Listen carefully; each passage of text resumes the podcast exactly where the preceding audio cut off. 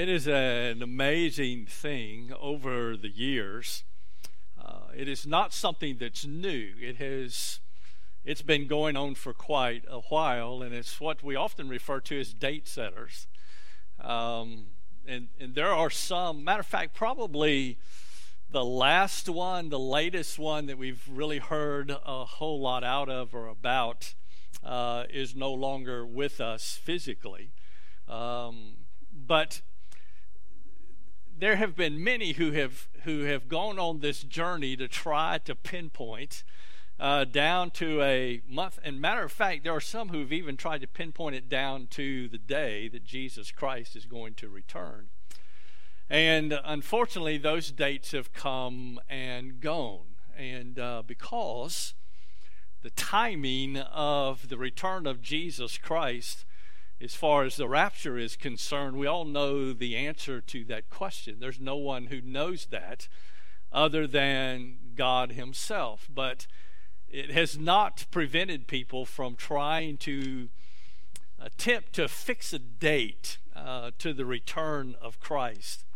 If you have your Bibles, turn with me to 1 Thessalonians chapter number 5. Paul is going to now deal with a little bit more of that issue uh, concerning the return of Christ. Uh, and it's interesting when you look at Paul's letter, one of the things that Paul is going to do, Paul is going to follow very closely to the teaching of Jesus himself concerning his return. And so as we come to chapter 5, beginning in verse number 1, Paul is going to begin to to lay this out. And basically, what he's going to do is going to deal right off the bat in verse 1 with a timing issue. So when you look at verse 1, it says, Now as to the times and the epochs, brethren. Now, that's two interesting words that are there time and epochs. Uh, the time phrase there, or the word times, actually comes from the Greek word chronos. And here's what it means it means time as a whole, right? So it's it's time as a as as whatever um, you want to define time as we know it.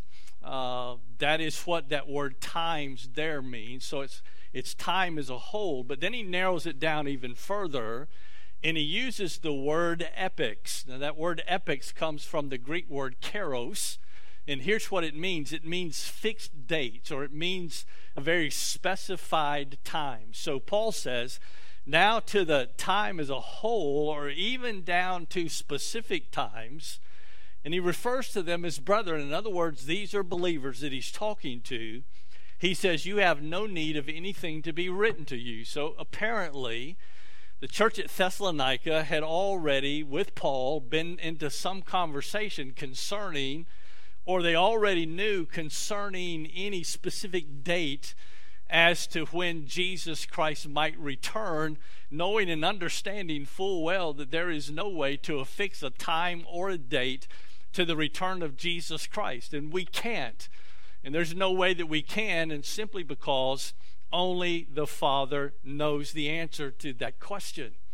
Now, there's something else that is interesting. If you flip back to Acts chapter number one, there's a there's a very similar there's a very similar question that is asked by the disciples of Jesus in Acts chapter number one. One of the things that they still dealt with was wondering whether or not Jesus Christ is risen from the grave. He has not yet ascended to the right hand of the Father. And here comes the next big question Is, is this the time? In other words, is, is this the time when you're going to reestablish your kingdom? And one of the interesting things that we find in verse number seven is the use of those two same Greek words.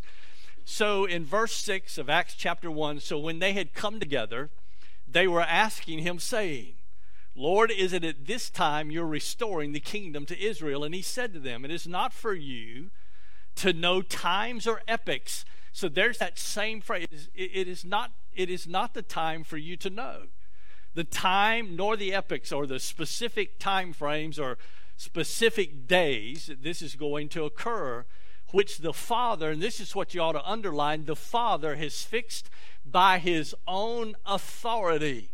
And I hope you see that by his own authority, according to his own will, when Jesus Christ returns, there won't be any questions when that day occurs.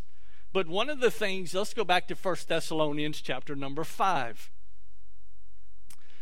1 Thessalonians chapter 5, we're going to pick back up in verse number 2.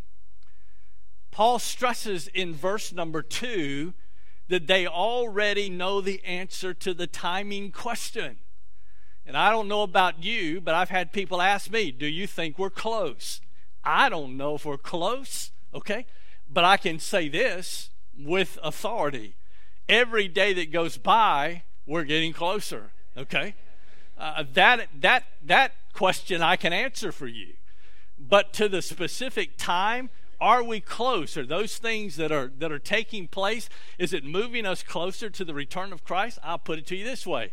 Yes, as each day goes by, we're getting closer to the return of Christ. But there's no one in this building, in this room this morning, that knows when that is going to occur. So we come to verse number two. And Paul's going to continue the discussion. And he says, For you yourselves know and that is an interesting word there because that word know there comes from the Greek word oida, and here's what it means you have the knowledge, you have the teaching, you have everything that is necessary at this point in time for you to know. And notice what he says For you yourselves know, you have the knowledge, you know full well that the day of the Lord will come just like a thief in the night. At the end of chapter 4, he dealt with their concern about those who had already died and gone and those that are left. As he comes to chapter number 5, now he's going to deal more uh, specifically with the return of Jesus Christ, of what we refer to and what's known as the rapture of the church, when the church is taken out. So, so what is what is what is he talking about here as a thief in the night? Well, here's an interesting thing about it. Paul uses the same verbiage and the same phrases that Jesus himself used in Matthew chapter 24. And so, if you'll turn back with me to Matthew chapter 24, we'll find that Paul is going to pull and use a lot of the same verbiage that Jesus used. And so when it comes to the issue of the rapture of the church and the taking away of the church, it would seem reasonable to me that we might as well go to the source, we might as well go to the Logos, we might as well go to the Word and get it straight from Jesus himself. In matter of fact, Jesus was approached on the Mount of Olives by the disciples, okay, wanting to know when is this all going to occur? Well, if you look at chapter 24 of Matthew and notice what it says in verse number 3. And so he was sitting on the Mount of Olives. The disciples came to him privately, saying, Tell us, when will these things happen, and what will be the sign of your coming and of the end of the age? Well, I won't. I, listen, I don't think there's anybody in this auditorium, okay, this morning that hasn't wondered, wonder when this thing's going to come to an end. Wonder when Jesus Christ is going to return. I wonder when all of this is going to come to a culmination, just as the scripture says. I wonder when it's going to happen. Well, Jesus is going to answer their question. I want you to notice verse 36 through verse 44. He goes through a very long series of different things. And he comes to verse 36 and verse 34 because verse 36 through verse 34 is the key to everything that, it, that, that, that pertains to the rapture, to when Jesus Christ returns, to the end of the age, to the, to the culmination of it all. And here comes, as Jesus shares with us, Here's the important part of all of it. Verse 36 But of that day and hour no one knows, not even the angels of heaven, nor the Son, but the Father alone. He's the only one who knows. Verse 37 For the coming of the Son of Man will be just like the days of Noah. What was taking place in the days of Noah? I will tell you. They were eating and drinking, they were doing life, life was going along, everything was taking place, everything was just functioning, okay? Other than one problem, here's what the scripture says in Genesis chapter number 6 they were so wicked and so perverse and so immoral in their lives that God was going to bring judgment upon the face of the earth and upon all living things. It's what's going to happen. And so, guess what? Let me say this to you. There is a day coming when God is going to pour out his wrath, when judgment is going to take place on the face of the earth against man and against creation and against beast and all of those that are here. It's coming. That's what it says in the book of the Revelation. We know it's going to happen.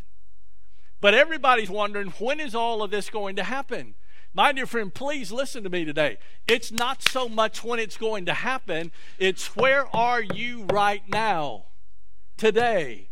The sun is still shining, you're still breathing, you're sitting listening to the truth of the Word of God that comes directly from the Word of God. So Jesus goes on, it's going to be just like it was in the days of Noah. Look at verse 38.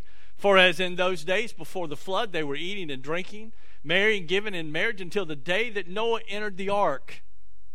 And they did not understand until the flood came and took them all away.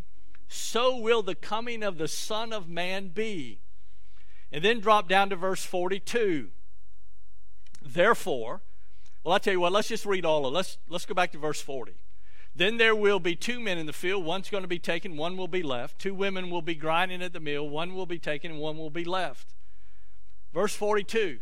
You ought to underline the first words of verse 42. He says, Therefore, be what? Be on the alert. Be on the alert for what? For you do not know which day your Lord is coming. But be sure of this that if the head of the house had known at what time of the night the thief was coming, what does Paul say in 1 Thessalonians chapter 5 and verse 2? We'll get back to it in a minute. He's going to use the same phrase in chapter 5, verse 2 of 1 Thessalonians, just as Jesus does here. At what time of the night the thief was coming, he would have been on the alert and would not have allowed his house to be broken into. Notice what he says then in verse 44 For this reason, you also must be ready. If there's anything that you get out of all of this, is that you must be ready. So, what does that mean to be ready? We're going to look at it in just a few moments. For this reason, you must also be ready. For the Son of Man is coming at an hour when you do not think he will. Now let's go back to 1 Thessalonians chapter 5. Those words came from Jesus himself. So if they came from Jesus himself, if anybody ought to know, he should. And it's interesting as we make our way now, let's go back to 1 Thessalonians chapter number 5, verse number 2. For you yourselves know full well that the day of the Lord will come just like a thief in the night, just what Jesus had already told them. And the phrase in verse 2, the day of the Lord, is an interesting phrase. So, what is the day of the Lord? What is Paul speaking about when he says the day of the Lord here? It's the day on which the Lord Jesus will appear to bring judgment on his enemies and vindication for his people. That's the day of the Lord. And my dear friend, as we speak about the love of God and His grace, grace is a free gift that comes and is available for those who call upon the name of the Lord. His grace is sufficient. But one of the things that I also want you to understand, please, this morning, please understand this. There is a day coming when the very wrath of God is going to be poured out. And I don't know why we always seem to want to go completely, totally other direction, understanding and realizing that if you're not ready, if you're not ready when that day comes, the thing that you have to to have to deal with. And the thing that you have to understand is the wrath of God is going to be poured out. So, what does that mean? What does, what does that look like? Well, we find a warning in verse number three. It speaks about this Noah, speaks about this situation here. Look at verse 3. 1 Thessalonians 5 and verse 3. While they are saying peace and safety, then destruction will come upon them suddenly, like labor pains upon a woman with child, and they, listen, you ought to underline that last phrase, they will not escape.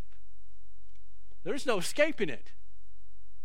I think that's one of the things that we miss. There is no escaping it. If you die without Jesus Christ or you're without Christ when He returns, my dear friend, listen to me. It's too late for you. There is no second chance here. There is not, well, you know, if I'd have just known. No, it's not if you'd have just known. You know. You're sitting here this morning, and all those who are listening live stream this morning, here's one of the things that I want you to understand. There is a day coming when the very wrath of God is going to be poured out. And when the wrath of God is poured out, if you're without Christ, listen to me, there is not a second chance. This warning, why do you think Paul, as he's dealing with the church at Thessalonica, he said, We don't know when that's going to be. But here's one of the things that we need to be, and we need to understand this we need to be ready when it comes. Uh, you know, there were those in, in, in, in, in Peter's day that talked about this very subject. Matter of fact, flip over to 2 Peter chapter 3. 2 Peter chapter 3 the return of Jesus Christ isn't something new. And matter of fact, this is something that has been even the disciples themselves, they were wondering before Jesus ascended to the right hand of the Father, are you going to reestablish your kingdom today? They were looking for an earthly kingdom. My dear friend, listen to me. We're not looking for an earthly kingdom. We're not waiting for an earthly kingdom. We're looking forward to that that we have been promised based on the Word of God for those that are in Christ? Well, Second Peter. Notice as Peter writes for us, beginning in verse number one, there, this is now. Beloved, the second letter I'm writing to you, in which I'm stirring up your sincere mind by way of reminder that you should remember the words spoken beforehand by the holy prophets and the commandment of the Lord and Savior spoken by your apostles. Folks, please listen to me you have the completed Word of God that spells out for us from Genesis to the book of the Revelation what is coming. And let me say this to you this morning. You can spin it however you want to spin it. This is the truth. We know exactly what's coming. We know exactly what's going to happen. I can tell you one day, every one that has ever been born on the face of this earth is going to stand and they are going to acknowledge who Jesus Christ is. Now, let me share something with you this morning, okay? You need to do that here. Because I will tell you this. Because when you find yourself before Him and not being in Christ, my dear friend, listen to me, it's too late. Peter goes on in 2 Peter chapter 3 and look at verse number 3. Knowing this first of all, that in the last days mockers will come with their mocking, following after their own lust and saying. So, where is the promise of his coming? So they ask us, so where is it? Things have been going on since, since all of this amount of time. And guess what? They're continuing to go on. Everything's continuing just like it always has. So, where is the promise of his coming? I'll give you the promise of his coming. There's only one who knows when he's coming back. Only one. So, where's the promise of his coming? My dear friend, listen to me. You can't put God inside of a box. You can't put God in a time box. God doesn't operate on the same time plane that you and I operate on. That's why, even in Peter, it says, one day is with the Lord as a thousand years, and a thousand years is one day. My dear friend, we don't know when it is, but Peter said this. Here's one of the things that you need to understand. Verse 5 For when they maintain this, it escapes their notice that by the word of God, the heavens existed long ago, and the earth was formed out of water and by water, through which the world at that time was destroyed, being flooded with water. And he goes on to talk about listen, he's coming. Matter of fact, he told Noah that judgment was coming. And guess what? Eight of them went into the ark with all of the other creation that God explained to Noah that would come inside of the ark. They went inside the ark. God shut the door. Flood waters came upon all of the earth that was there, destroyed everything that was there. That's called the wrath of God Himself. God is a just God. And I will tell you, you and I today, the difficulty that we have is we try to look at that through the lens of a flawed justness. God is sovereign. God is going to bring this thing to a close. And you ready for this? God is the one who orchestrates nations. He's the one who directs kings. God is in charge and control of this, not you and I. So what's our responsibility? Let's go back to 1 Thessalonians chapter number 5. So, is it something new that people are questioning? No. Is it something new that people are trying to set dates and times? No. Is he coming back? Yes, he is. But please, let me, let me just remind you of something. Those who are not in Christ, please listen to me. You will not be able to escape this judgment. You won't. You will not. Look at verse 4 through verse 8. 1 Thessalonians chapter 5. He says, But you, brethren, you're not in darkness. That that day would overtake you like a thief. For you are all sons of light and sons of day. He's talking to the believers in the church at Thessalonica. He said, I want you to understand who you are. Being in Christ, here's who you are. You are the light. Matter of fact, you're of the day. That's who you are. Not of darkness. Men love darkness rather than light. Why? Because their deeds are evil. Nothing good happens. I used to hear this all the time when I was growing up. Son, you need to be in before 10 o'clock. Why I got to be in before 10 o'clock for? I used to hear this from my I used to hear this from my dad all the time. Nothing good happens after 10 o'clock at night. I used to always wonder why. Why is that? Matter of fact, we used to have this. We used to have this light that was on the back of the house, and and whenever it got dark, that light went on. When that light went on, guess where you better be? In the house. And let me tell you something. When I was growing up, when it got dark outside, guess what? Everybody went to bed. And guess what? Everybody said, well, that's so that when the light came up the next morning, you were ready to get out of bed. I hate to tell you this, I went to bed in the dark, got up in the dark sometimes. But here's what Paul wants you to understand. He tells the believers in the church at Thessalonica, he said, You're not in darkness. That that day should overtake you as a thief. He said, You're the light. You operate in the day. And then look at the end of verse number five. We're not of night nor of darkness. So then, let us not sleep as others do. Please underline this next phrase. But let us be alert and what? Sober. In other words, clear minded, not drunk with the darkness and all of the things of the world and everything else that goes on. He said, but clear minded. Let us be what? Alert. One of the things that you and I need to be doing today is paying attention to what's going on around us. Can we know we're headed in a direction? We can. We can know we're walking in a direction. Why? By watching and looking at the things that are taking place around us. Jesus himself said, It's amazing to me. He said, You can look at all of these signs. You can look at the clouds and you can look at the sun and you can look at all of the, you know, I don't know how many of y'all are. Okay. I, science and astronomy and all that just amaze me.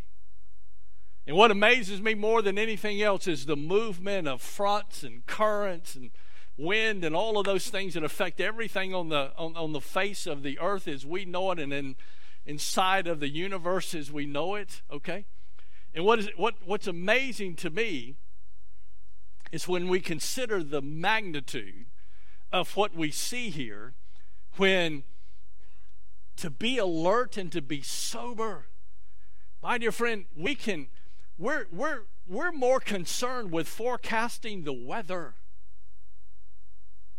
than we are understanding the day that we live in when it comes to the Scripture and the Word of God.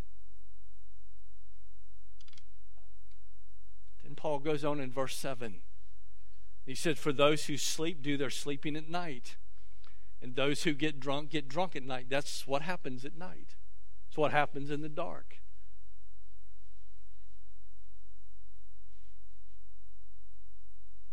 Verse 8. But since we're of the day, let us be sober. Now it's interesting what he's getting ready to go to next, Paul does. Because Paul is getting ready to liken this to the armor of God. Paul said, Those of you of the night, of the darkness, drunk with whatever.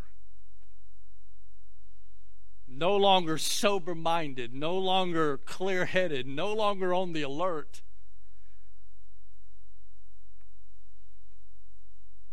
But he said, But since we're of the day, in verse 8, let us be sober, having put on the breastplate of faith and love, and as a helmet, the hope of salvation. Verse 8 is an interesting verse here because here's what it does it explains what Paul is pointing to in verse 4 through verse 7. So here comes the question What does it look like to be prepared for the return of Jesus Christ? What does it look like to be prepared when Jesus Christ returns for the rapture of the church? What, is it, what does it look like? What does it look like for us as believers? Well, Paul gives us the answer in verse number 8. Being prepared means we should be living our lives in faith, love, and hope in Christ. In 1 Corinthians, Paul spoke about this in chapter 13. As he spoke about love. And one of the things that Paul said, there are three things that are important faith and love and hope. Chapter 13 speaks of the greatest of these, of course, was love. And then in Galatians chapter number 5, as we look at the fruit of the Spirit, one of the things that Paul wrote concerning the fruit of the Spirit was love and faith and all of the fruit of the Spirit that Paul spoke of there. And so here's what he says this is the way, this is the way that we live prepared. What love? The love that we share with others, it can only come from God Himself. How do, how, how do we love our enemies? I can tell you what, you won't do it through a through just a self-love. How is it that we love those who don't love us back?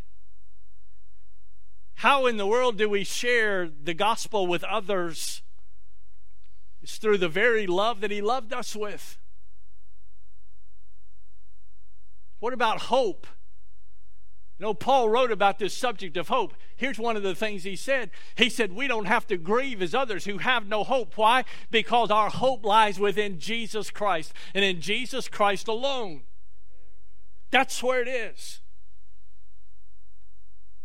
And then our faith. Hmm. Faith is a tough one. Do we live by faith? Do we walk by faith? Do we allow the Holy Spirit to go before us and we follow the leading of the Holy Spirit? Well, if you live in the Spirit, then walk in the Spirit. That's what the Scripture says. We should walk by faith, we should live by faith in all that we do. You see, let me just let me share this with you this morning. It's not about if or when. It, it's not about if or when. It's about being prepared for its fulfillment.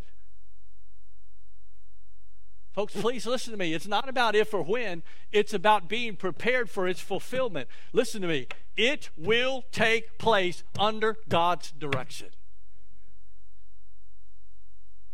It's coming. It's coming. And here's the difficult thing about it we don't know when. So, therefore, we have to be ready. We have to be prepared for when it comes. Verse 9 and verse 10. Because here comes the promise. Are you ready for it? Here comes the absolute promise. For we are not, or God has not destined us for wrath. We're not destined for wrath but for obtaining salvation through our Lord Jesus Christ, who died for us so that we're, whether we're awake or asleep, we will live together with him. What Paul does now is he connects the end of chapter 4 from verse 16 through verse 18 down now with what he has just said concerning the issue of the rapture of the church here in verse 9 and verse 10 of chapter number 5. And here's what Paul says both the dead in Christ and those still alive, awaiting our final resurrection and eternal life with Christ, is going to happen when Jesus Christ returns. But we don't know when. We don't know when it's going to happen. We don't know when it's coming. I have a simple question for you. What if it came today? What if it comes tomorrow? And I know some of y'all are wondering, well, you know.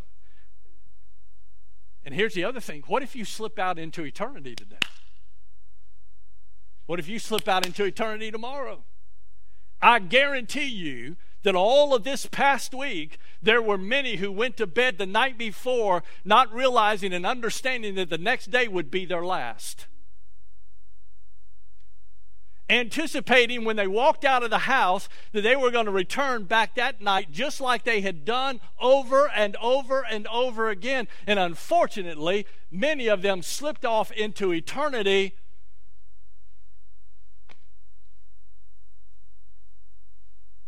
Folks, please listen to me. You don't want to find yourself under the wrath of God. You see, as we come to verse 9 and verse 10 that we just read, it is salvation and redemption in Christ that delivers this hope to believers. That's where that hope comes from. That's where that hope side comes from. Being in Christ. Paul said, if you're in Christ as a believer in the church at Thessalonica, guess what? You have hope. And you ready for this? It's a living hope, not a dead hope. It's a living hope. We have a living hope today. A living hope of what? With the promise that our future destiny will not be God's wrath and eternal destruction, but rather, guess what? Eternal salvation with Him. And then finally, He does it again, second time. Not only does he do it at the end of verse or chapter 4 with verse 18, he said, Therefore comfort one another with these words. Now, as we come to verse 11, I want you to notice what he says. He doesn't say comfort this time. Guess what he says? This time to encourage each other and to do what? To build each other up. So we have from comfort to encourage to building up. Therefore, encourage one another and build up one another, just as you also are doing. Basically, he's commending them because they're doing it. He said, But even so much the more, continue to do what you're doing, comforting, encouraging, and building up. If I could comfort you today, allowing you to know and understand that if you're in Christ, if you die this side of the return of Christ, you're in Christ. You are secure. If you're still alive and Jesus Christ returns tomorrow and you're in Christ, guess what? You're secure. You're safe in the eternal salvation that comes through Jesus Christ Himself. You're okay. When Jesus Christ returns, it doesn't make any difference. It's what he said in verse 9 and verse number 10. Whether alive or whether you've already gone on, if you're in Christ, you've got nothing to worry about. But if you're not, it's a different story. Here's one of the other things that you see in verse 11 that I want you to notice with me, okay? Is the importance of Christian community. It's the importance of Christian community. It's kind of difficult to encourage and build each other up if we never gather together. So, to get closing verse of chapter 4, 18, and then verse 11 of chapter number 5, guess what?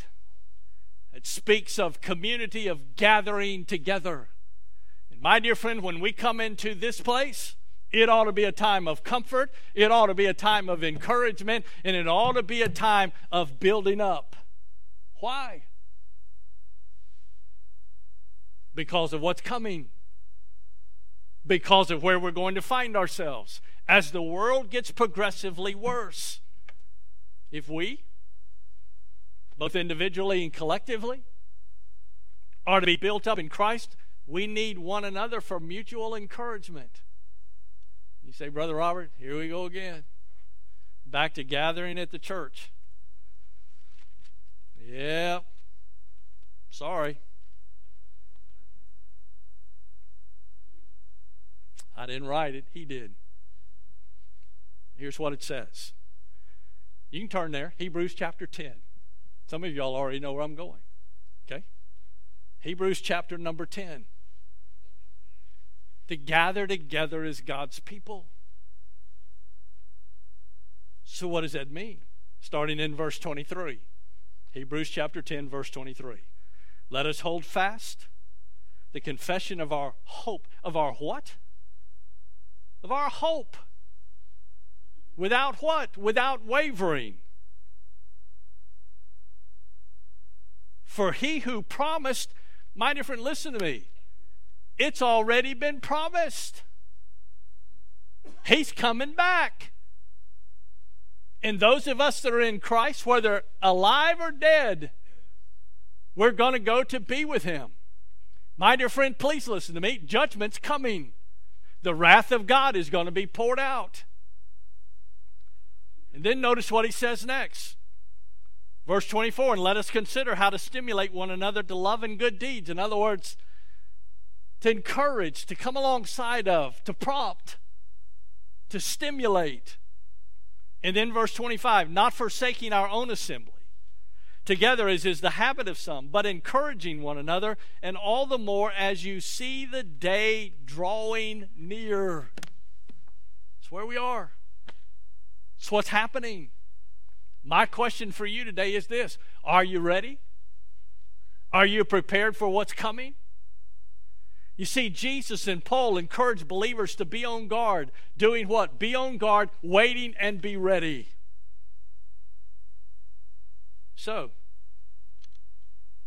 here's who we are We're the light and the salt.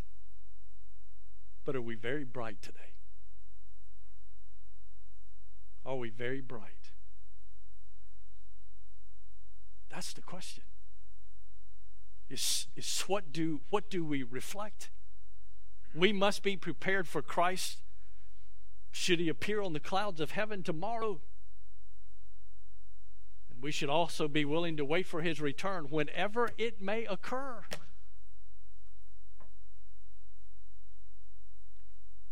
Have you ever thought about John as he closed the book of the Revelation? Here's what John's prayer was Even so, come quickly, Lord Jesus. Are we looking for his return? Sure, we are.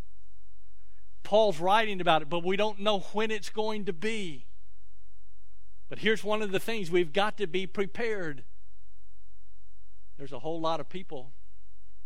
Listen, there's a whole lot of people in this world who need Jesus Christ.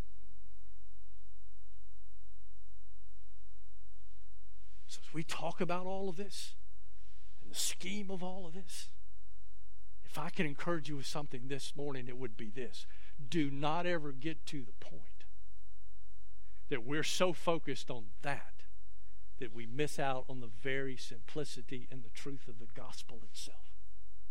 That's what people need is the gospel. That's what will change their lives.